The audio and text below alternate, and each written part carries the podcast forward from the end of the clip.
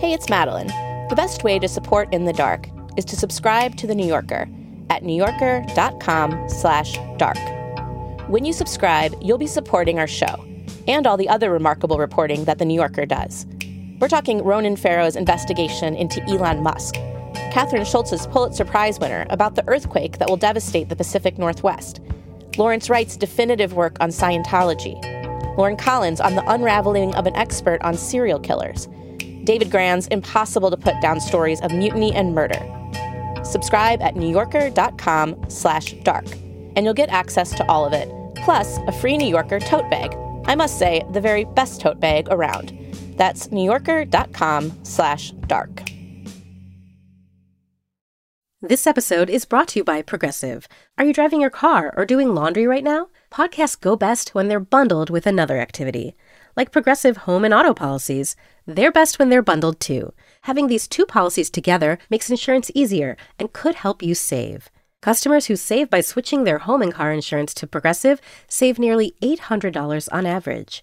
Quote a home and car bundle today at progressive.com. Progressive Casualty Insurance Company and Affiliates. National average 12-month savings of $793 by new customers surveyed who saved with Progressive between June 2021 and May 2022. Potential savings will vary. Hi, In the Dark listeners. We're back with an all-new set of episodes about the case of Curtis Flowers. If you haven't listened to the second season of In the Dark yet, stop, go back, and listen to it first. One more thing. This episode contains a word that's offensive. In the spring of 2010, a letter arrived at Diane Copper's house in Winona, Mississippi. I opened the letter. So, wow. It was a jury summons, a letter asking Diane to appear at the courthouse in Winona a few weeks later.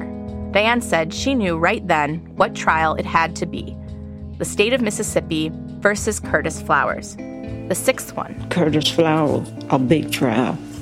Hundreds of people in Montgomery County got letters like this one. Flancy Jones got a letter, and when it came time to go to court, she got all dressed up. I wore my low rider jeans, and I wear, you know, these little old shoes with the heel was out. But I dressed my part. Flancy drove down to the courthouse. There were so many of us. We were just like flies. It was so many that you couldn't park outside. You couldn't walk in that entryway. It was just a million people there. There were 600 prospective jurors. And that group of 600 had to be trimmed down to just 12. 12 plus three alternates. To do that, Flancy, Diane, and the others would have to go through jury selection, through the process that's supposed to help choose a jury of 12 people who can be fair and impartial. And in the Curtis Flowers case, that process took 5 days. 5 days of being questioned. First by the judge, Joey Loper. A lot of prospective jurors were sent home after that. And then the remaining prospective jurors were questioned by the lawyers.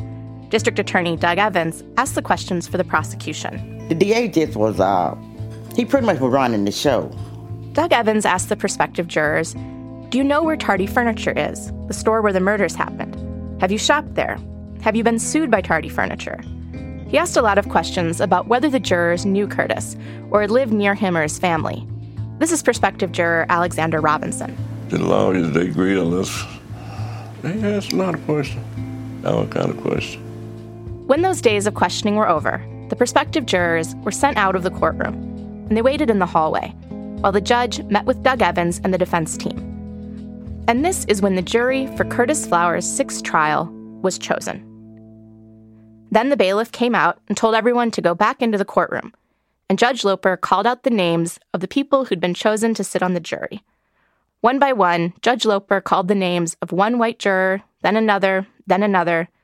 When the jury was finally all seated, there were 11 white jurors and one black juror, Alexander Robinson.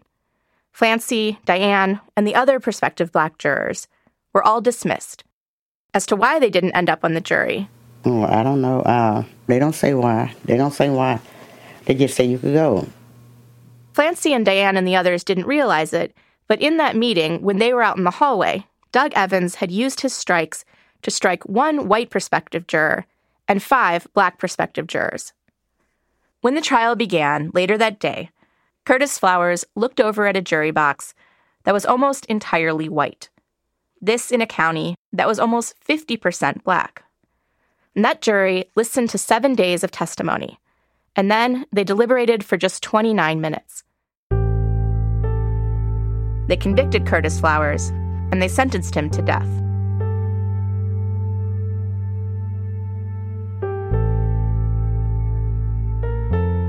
Ever since that day, Curtis's lawyers have been trying to convince the courts to overturn Curtis's conviction in that sixth trial. Because, they say, DA Doug Evans violated the Constitution when he struck some of those Black prospective jurors. The defense said Doug Evans did it intentionally because they were Black. Curtis appealed to the Mississippi Supreme Court, and the court looked at that conviction twice. But both times, the court found nothing wrong, and Curtis's conviction stood. So Curtis's lawyers tried one more thing. They tried to get the case in front of the U.S. Supreme Court. It was a long shot. But then, late one Friday afternoon in November, the United States Supreme Court has granted Curtis Flowers' petition for review.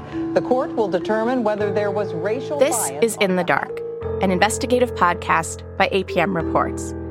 I'm Madeline Barron. This season is about the case of Curtis Flowers, a Black man from a small town in Mississippi who spent the past 22 years fighting for his life, and a white prosecutor who spent that same time trying just as hard to execute him. The case of Curtis Flowers, his appeal, is now moving quickly. The Supreme Court will hear oral arguments tomorrow, and the court will be focusing on one thing: whether DA Doug Evans violated the Constitution when he struck Black people from the jury pool in Curtis's latest trial, Trial 6. If they decide that Evans did, they'll overturn Curtis's conviction. If not, Curtis will move one step closer to execution.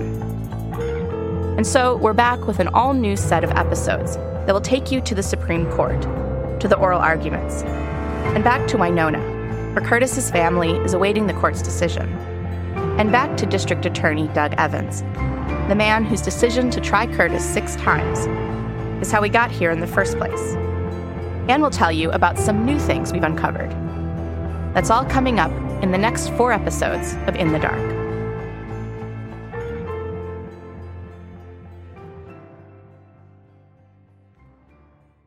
Curtis Flowers' case is going to come down to what the Supreme Court decides. The Supreme Court doesn't usually make decisions out of the blue. It makes them based on cases that have come before it in the past. And so to understand what's going to happen in Curtis's case, you have to know what's happened before, when other big cases of alleged racial discrimination in jury selection have gone before the Supreme Court, because these other cases are clues to how the court will decide Curtis's case. And probably the biggest one of those cases is one we told you about earlier in this season. It's called Batson v. Kentucky, and it happened back in 1986. James Batson was a Black man who was charged with burglary and receiving stolen goods. He was found guilty by an all-white jury. Batson's attorney argued before the Supreme Court that in jury selection, it was clear that the prosecutor was striking Black people because of their race, and that doing that violated the Constitution. When the prosecutor does this, he is attacking the democratic aspect of the jury, wherein the community consents to the conviction. The Supreme Court agreed, and Batson won his case. And a principle was established, that using strikes to dismiss prospective jurors solely because of their race was unconstitutional. After the Batson decision, whenever a defense attorney was suspicious that a prosecutor was striking a Black person because of their race, that attorney could file a Batson challenge, and the judge could force the prosecutor to give the reasons why he struck that particular juror. The prosecutor could give basically any reason, as long as that reason wasn't that the person was Black. It wasn't that hard for prosecutors to get around Batson. Unfortunately, it has been virtually impossible to succeed on Batson claims, just about as difficult as it was before Batson was decided. This is a defense attorney named Stephen Bright. He's argued several of these kinds of cases before the Supreme Court. Almost anyone can think up reasons that don't involve race for why a juror has been struck. The real question is, how do you know whether when a strike is being used, that it's being used because of race or it's being used for some other reason? Because you have to, in a way, peer into the mind of the prosecutor. You have to peer into the mind of the prosecutor, and it's, of course, impossible to do that. Since Batson, the court has come up with some ways to try to peer into the minds of prosecutors, to find out whether they're telling the truth when they claim their strikes aren't about race. For example, in 2005, there was a case out of Texas called Miller L., a murder case. At trial, the prosecution struck 10 of the 11 African Americans who were in the jury pool. They gave a bunch of reasons, none of them having to do with race. But it turned out this district attorney's office in Texas actually had a written policy about race and jury selection. There was a manual which the prosecutor's office had used that said don't allow any Jews, blacks, Dagos, or other racial minorities to serve on the jury. And the court, in a decision by Justice Souter, held that it just blinked at reality to say that there was any reason for picking the jury other than race. That it blinked at reality? Right. Said you just can't look at this and not realize that it was race discrimination. The state court's findings of no discrimination were unreasonable. The case is remanded for entry of judgment for Miller L. A similar thing happened in a case just 3 years ago, in 2016, in a case Stephen Bright argued. The defendant was a man named Timothy Foster. He'd been sentenced to death for murder. And in this case, like the others, Foster tried to appeal, saying that the prosecutor struck black people from the jury because of their race. And the prosecution responded by saying something familiar. We didn't strike those people because they were black. The prosecution gave a bunch of other reasons. But Stephen Bright didn't buy it. He suspected something else was going on. So he made a public records request for the prosecutor's notes from jury selection. And what the prosecution had written in those notes changed the entire case. They had highlighted the names of all the jurors and had law enforcement people and members of their office investigate just the black people. They referred to the black people as B1, B2, B3, and so forth. They had an investigator compare the blacks against each other in case, as it said in the memo, it comes down to having to put a black on the jury. In other words, if they ran out of strikes, they might have to take one black. But it was clear that their major purpose in jury selection was to exclude African Americans from participating in Foster's jury. So nothing there is subtle. Nothing is subtle in that, right. It was very overt, but only because the prosecutor's file came to light. If it had not, if the prosecutors had shredded the file or destroyed the file, Timothy Foster would have been executed. The Supreme Court found in Foster's favor, and his conviction was overturned. He's now awaiting a new trial. Curtis Flowers' lawyers are relying on something that came out of both the Miller L. and Foster cases, the idea that you can look beyond the words that were said at trial to decide whether you believe the prosecutor's reasons for striking black jurors. You can look for evidence outside the courtroom, evidence that shows the prosecutor has a pattern or practice of discriminating. In the Curtis Flowers case, Curtis's lawyers aren't saying that there are written notes that show that Doug Evans wanted to strike black people in particular, like in the Foster case, or that Evans' office had a racist manual that instructed prosecutors to strike black people, like in the Miller L. case. But they do have something else, a historical record, which Curtis's lawyers argue is just as damning. There was this long history. This is Allison Steiner. She's one of Curtis's attorneys. We interviewed her about this way back when we started reporting on Curtis's case in 2017. He'd been found to have violated Batson by a trial judge in the second trial, by the Mississippi Supreme Court in the third trial. In Curtis Flowers' second trial, Doug Evans told the trial judge that he struck a black prospective juror because the man was sleeping during jury selection, and because Evans said he'd heard through a, quote, confidential informant that the man was a member of a gang. Neither of those things turned out to be true. In Curtis's third trial, Evans used every single strike he had, all 15 of them, against black people. He didn't strike a single white person. There wasn't no doubt he was trying to get rid of all the black folks. That's exactly what he's trying to do. This is one of Curtis's lawyers from that third trial, Ray Charles Carter. I tell people I felt like I was back 50 years in time. And I joked one time that I felt I was so far back that I started looking for Frederick Douglass to talk to him and ask him, what do you do in these old times? But, of course, that was just a joke. Our own analysis found that Doug Evans and his office have a pattern of disproportionately striking Black people from juries. Our reporting looked at trials in Evans' office since Evans became DA in 1992, and it found that under Evans' tenure, his office struck Black people from juries at nearly 4.5 times the rate it struck white people. Our findings have been cited in Friend of the Court briefs filed by the NAACP Legal Defense and Educational Fund and the Innocence Project New Orleans. Curtis's lawyers argue that you can see this pattern of discrimination playing out if you look at the way Doug Evans went about selecting the jury in Curtis's sixth trial, the one that's currently on appeal at the Supreme Court. In this case, the prosecutor, if you look at how he did it, he seemed to be cherry-picking Black jurors to be confronted and questioned.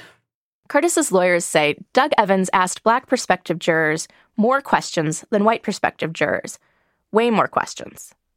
Curtis's lawyers actually calculated how many questions Doug Evans asked Black and white prospective jurors.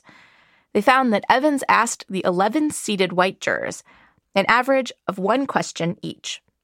But when the lawyers looked at the 5 prospective Black jurors Evans struck, they found that Evans had asked those people an average of 29 questions each. Curtis's lawyers argue that Evans was trying to tease out answers that he could use as excuses to strike the Black jurors.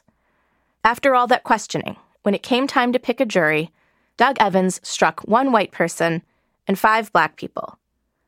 When the judge asked Doug Evans to explain why he had struck those 5 Black people, Evans told the judge it wasn't because they were Black. Evans said some of the Black prospective jurors he struck knew witnesses in the case, or knew Curtis Flowers. He said one woman was late to court a couple times, and that several prospective jurors had gone back and forth on whether they supported the death penalty.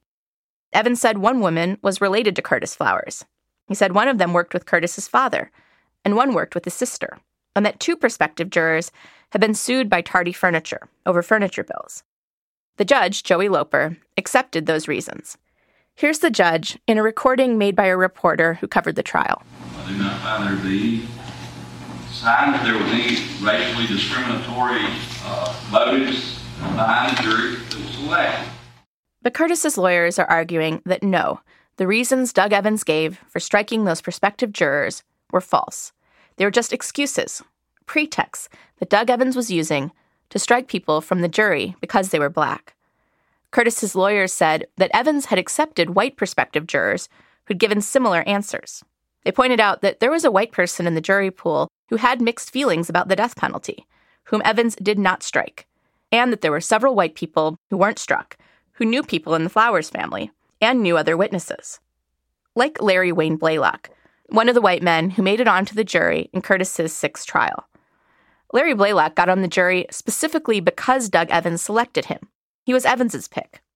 Larry Blaylock says he was surprised he ended up on the jury because he knew so many of the people involved in the case. I'm a friend of all of them, basically. I mean, Roxanne and I went to school together. Roxanne is the daughter of one of the victims. I knew Miss Tardy, Roxanne's mama. I mean, everybody up there knew it, and I knew the district attorney. I knew John Johnson. I knew him, and good friends with him, And it wasn't just that Larry Blaylock was friends with a family member of the victims, and friends with the lead investigator, and even knew Doug Evans. He also knew one of the state's witnesses who testified about seeing Curtis on the day of the murders. And there was another thing.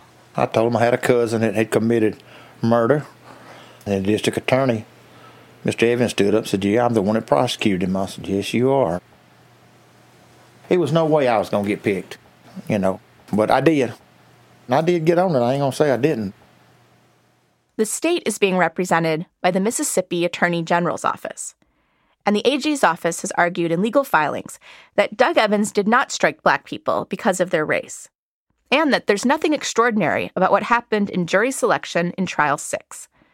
In one of the briefs, the state writes that in the Curtis Flowers case, there are no, quote, smoking guns, no racist notes, no written manual saying to strike all the black people. The AG's office acknowledges that, yes, Doug Evans did ask black prospective jurors more questions, but they say that was because their answers were, quote, unclear or needed further elaboration. The white prospective jurors, on the other hand, gave answers that were, according to the state, quote, satisfactorily clear. With the white prospective jurors, the AG's office writes, quote, there was nothing for the state to question.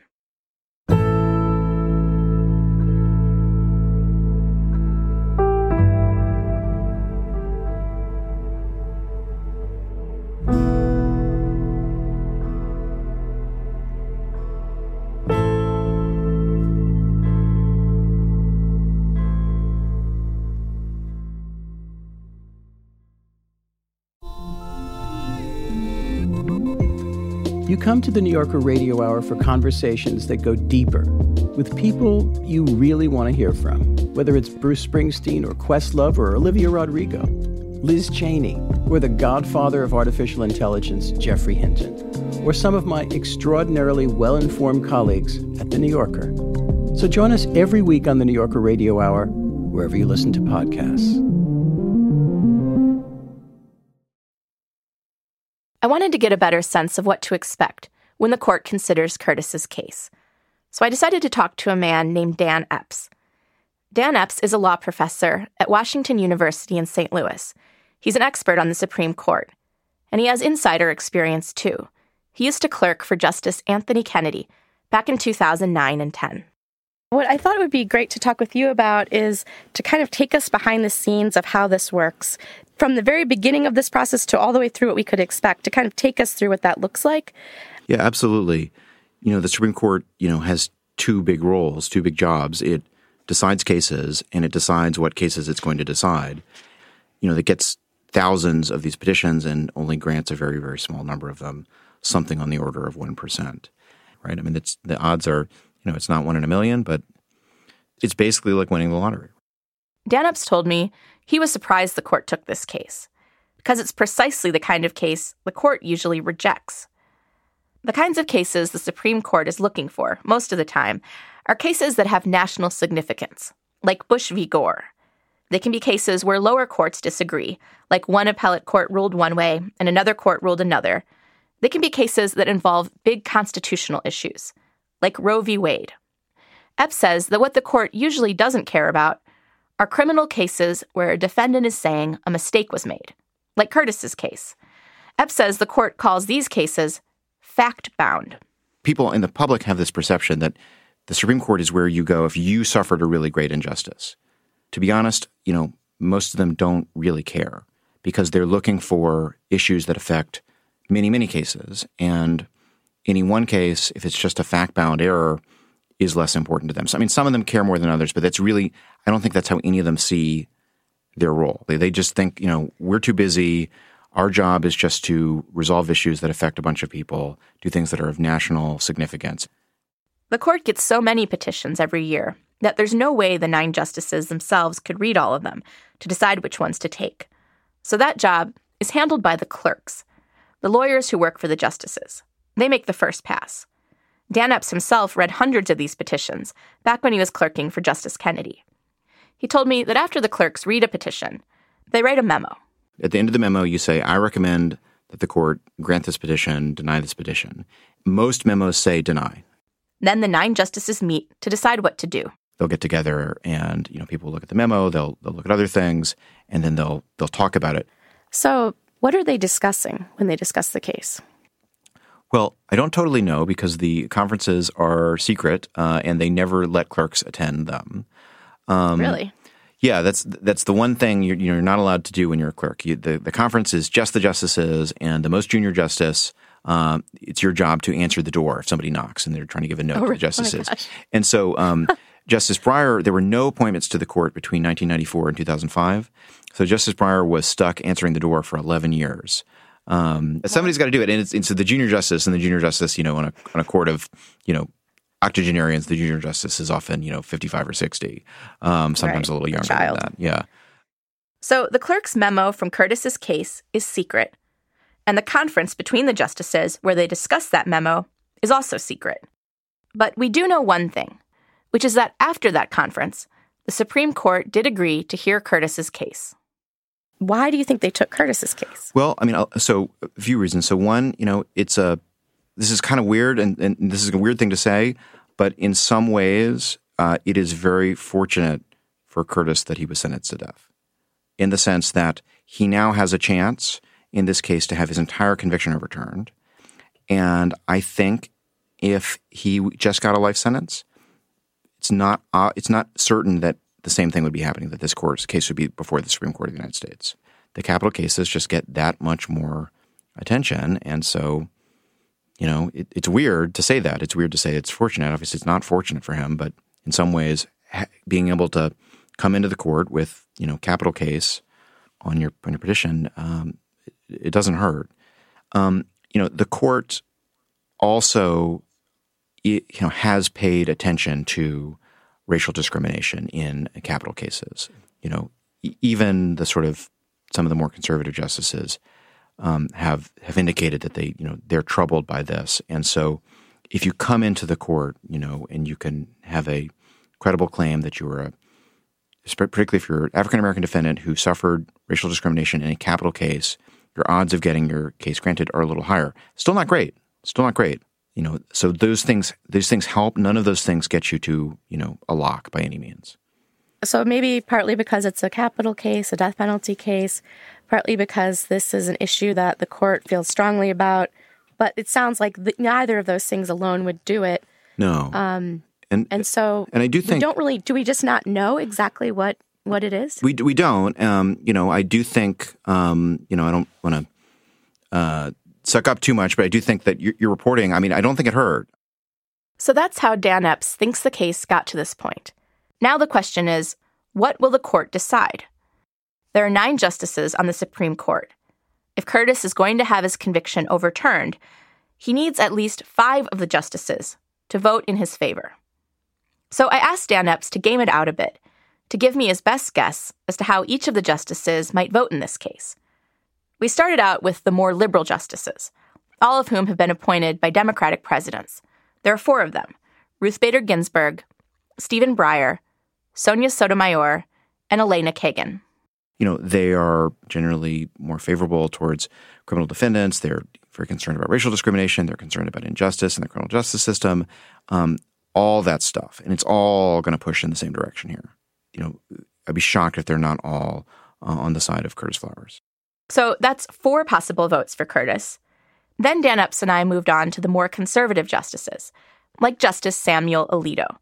He was appointed to the court by President George W. Bush. So Justice Alito is, you know, people who care a lot about criminal justice and sort of are often on the defendant's side. He's kind of like a supervillain. You know, he's very smart. He's a very good writer. He's a former prosecutor, and it is pretty rare for him to vote for criminal defendants. Extremely rare. That said, you know, he wrote the decision in Steiner about 10 years ago. So he wrote a Batson, you know, a pro-defendant Batson decision. So one of the cases that was overturned because of Batson by the U.S. Supreme Court. Yeah. But Dan Epps told me, overall, Justice Alito is a much better bet for the state. He's not that likely to side with Curtis. So that's 4 possible votes for Curtis, 1 possible vote against. Next, I asked about Justice Neil Gorsuch. He's one of the newer justices on the court. He was appointed by President Trump. Dan Epps said Gorsuch is also more likely to side with the state. Gorsuch is very rigid. He is sort of very ideologically rigid. You know, I might peg him somewhere around where Alito is. And then there's Justice Clarence Thomas. He is just extremely conservative. And I would also put Justice Thomas in the against Curtis box. Like, that's probably of anybody, you can be the most confident of that. I feel pretty good about that, yeah. So that's 4 possible votes for Curtis and 3 possible votes against him. And that leaves 2 more. Okay, so what about the newest justice, Justice Kavanaugh? Kavanaugh's interesting. He's a little bit of a wild card. So he's, you know, starting off from a baseline of being pretty conservative. My initial sense of him is, so a couple things. So one is that he is a little bit less rigid ideologically than Gorsuch, sort of more willing to just sort of just say, you know, as a matter of common sense, like, you know, this stinks, right? Like this, I don't like this. Like, you know, let's this bothers me. You know, whether this one will bother him or not, I have less insight into, but I think it is more possible. So 4 possible votes for Curtis, 3 possible votes against, and 1 wild card. That leaves just 1 more justice, the Chief Justice, John Roberts. And Epps told me that's where this could get interesting, because even though Roberts was appointed by a Republican, he's not as reliably conservative on this particular issue as some of the other justices. He seems, you know, bothered by racism in the criminal justice system with respect, particularly with respect to capital cases. Justice Roberts actually wrote the opinion in the Foster case, that big jury discrimination case that Stephen Bright argued in front of the court, the one where Bright got a hold of those notes. For people who don't know the significance of being the one to write the opinion, can you say why that's important? So it's particularly important for the Chief Justice whether he wrote an opinion, because the Chief Justice has power on the Supreme Court. You don't get extra votes. You have the ability to choose who writes an opinion if you're in the majority for that opinion. And so anytime the Chief Justice writes an opinion, he chose that case himself. He said, I want that one. I'm going to take that one. Of all the cases I could take this month, that's the one I want to write. I care about that. I have the opinion of the court in case 148349, Foster versus Chapman. This is Justice Roberts announcing the decision in the Foster case. In it, Justice Roberts focuses on 2 black prospective jurors whom the prosecution struck, Marilyn Garrett and Eddie Hood. Now, it is unconstitutional to strike a prospective juror on account of race. So the prosecution offered race-neutral reasons for each strike. Justice Roberts goes through the reasons that the state gave, and he takes them down, one by one. Like the prosecution had said that the son of one of the black prospective jurors had committed a crime similar to the crime for which Foster was being tried. For, and I quote, basically the same thing that this defendant is charged with. But Justice Roberts pointed out that Foster was being tried for murder, while the prospective juror's son had stolen some hubcaps. Comparing the 2 crimes? That's nonsense. Justice Roberts instead focused on those notes, the notes that the prosecution had made as part of jury selection. The document then states, quote again, no black church. The word no is capitalized, the word black is underlined. And he said those notes showed that the real reason these jurors were struck was because they were black. In sum, we are left with the firm conviction that the strikes of Garrett and Hood were motivated in substantial part by discriminatory intent. The order of the Georgia Supreme Court is accordingly reversed. So when he made that decision in the Foster case, what does that tell us? You know, you're taking that opinion for a reason. I don't know whether it's because you think it's important to send a message about the impropriety of this kind of racism, whatever. He thought it was important enough that not only did he vote in favor of the defendant, he was going to be the one to write the opinion. So he thinks it's important. He cares. That's my sense. And so for people who are thinking, well, but Justice Roberts, he's a conservative. He was appointed by a Republican.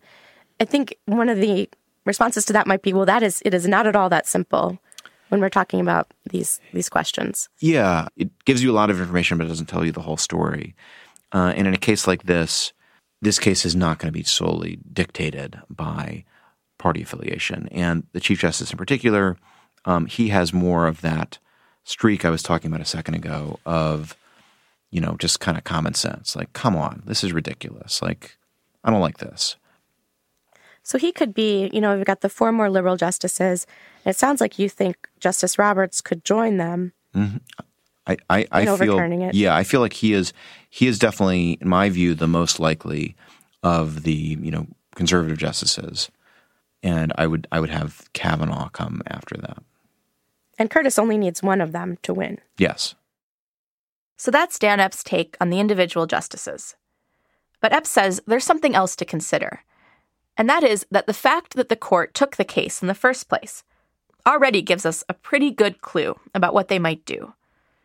Because if the court had 100% made up its mind that Curtis's conviction should stand, then it just wouldn't take the case. Because if the Supreme Court doesn't take a case, whatever the lower court's ruling is stands, And in Curtis's case, the lower courts have upheld his conviction. So if the Supreme Court doesn't have a problem with a case like Curtis's, the best thing to do is nothing. These justices, and especially I think Chief Justice Roberts, they care about the court's public image, and it is not a good idea for them to grant argument in a case that involves some real excesses of Southern justice involving some very complicated and troubling racial politics, and then say, yeah, we think this is fine. Like, that would be not a smart thing for them to do, and they're smart enough not to do that. So from an optics perspective, it would be better to just not take that case. Absolutely. And so than to take it and affirm the conviction, yes, not overturn it. And be like, we think this, thing that a lot of people think is a travesty, we think this is fine. Why would you do that? That doesn't make any sense. That makes very little sense. And that is why I feel, I'd say, fairly confident he's going to win at the Supreme Court. Being a Supreme Court pundit is like being the weatherman. I mean, you can be wrong all the time and you keep your job. But I feel pretty confident in that. I reached out to the lawyers on both sides of the Flowers case. Curtis's lawyers declined to be interviewed in the lead-up to oral arguments. The Mississippi Attorney General's office, which will be arguing the case for the state, wouldn't comment either. One person who did talk to us, although just briefly, was the district attorney, Doug Evans. Our reporter Parker and our producer Natalie caught up with him for a few minutes in January, outside a courthouse in Choctaw County, Mississippi. Doug Evans told them that he thinks the case is just as strong as it's been from the beginning. As for whether he would try the case again if the Supreme Court overturns the conviction, Doug Evans wouldn't say. He said if it's overturned, quote, I'll have to look at it at that point. But he said, quote, I don't think it's going to be reversed. The facts are there.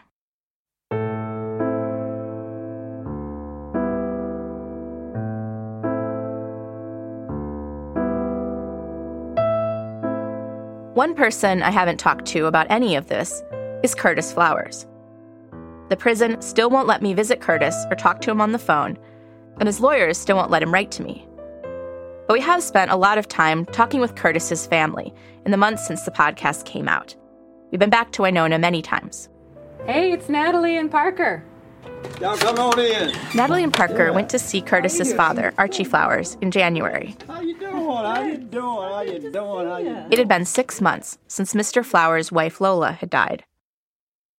Archie Flowers still lives in the same house, and when Natalie and Parker visited, the dining room table was still set the way Mrs. Flowers had arranged it last year. The pillows were still arranged the same way on the couch. Only this year, Archie Flowers hadn't bothered to put up a Christmas tree. I had some rough time coming through Christmas, holiday thing. But he said his other kids had been stopping by a lot to check on him. Every time you turn around, somebody at the door. Dad! I told the kids, don't y'all come by here checking on me. I said, your daddy gonna be all right. It had been a couple of months since the Supreme Court announced it would hear Curtis's case. Have you been following the case at all that's going to the Supreme Court? Feeling pretty good about it. It's moving along, seems like to me, But I just be so glad when they get this thing straight. Have you thought about going to the oral arguments at all for the Supreme Court? It's supposed to be. It'll be in Washington, D.C. Washington, D.C.? You know how old I am. I hate traveling. Since I got this age on me, you get old. Archie Flowers doesn't like to travel, but he still makes the 80-minute drive out to Parchman Prison every 2 weeks. I went to see Curtis yesterday. Have you talked to him about the Supreme Court news at all? No, I don't. I really don't. Really? I can't. Why not? Oh, it make me feel bad, him sitting there, and he just, I just can't.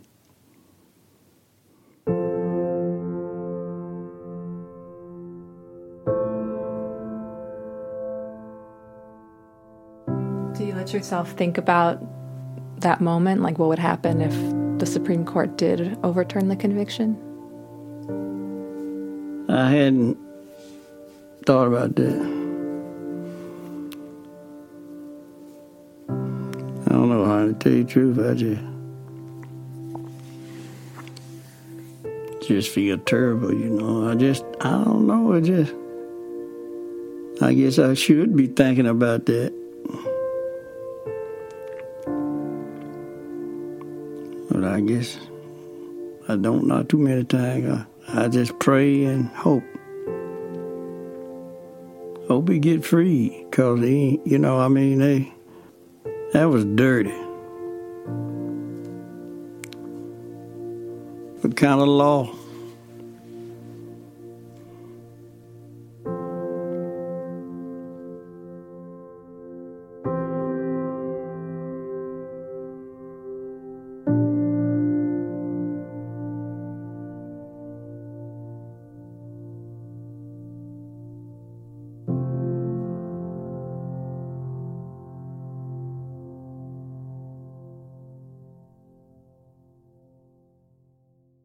Oral arguments are tomorrow, March 20th. We'll be there in D.C. reporting on what happens. And we'll have an episode about it out soon. In the Dark is reported and produced by me, Madeline Barron, senior producer Samara Freemark, producer Natalie Jablonski, associate producer Raymond Tungakar, and reporters Parker Yesko and Will Kraft. In the Dark is edited by Catherine Winter. Web editors are Dave Mann and Andy Cruz. The editor-in-chief of APM Reports is Chris Worthington. Original music by Gary Meister and Johnny Vince Evans. This episode was mixed by Corey Schreppel. And thank you to Monica Land, who provided us the audio of Judge Loper during Trial 6.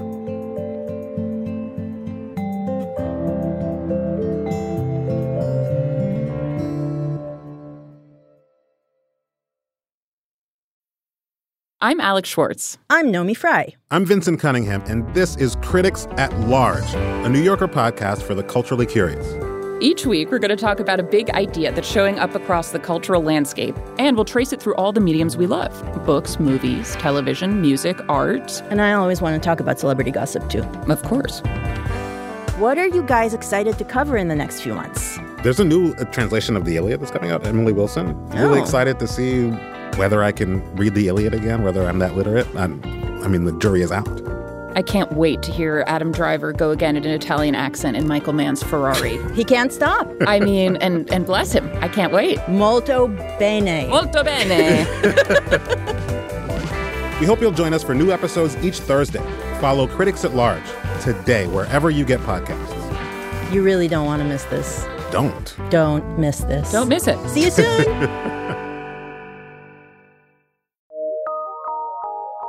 From PRX.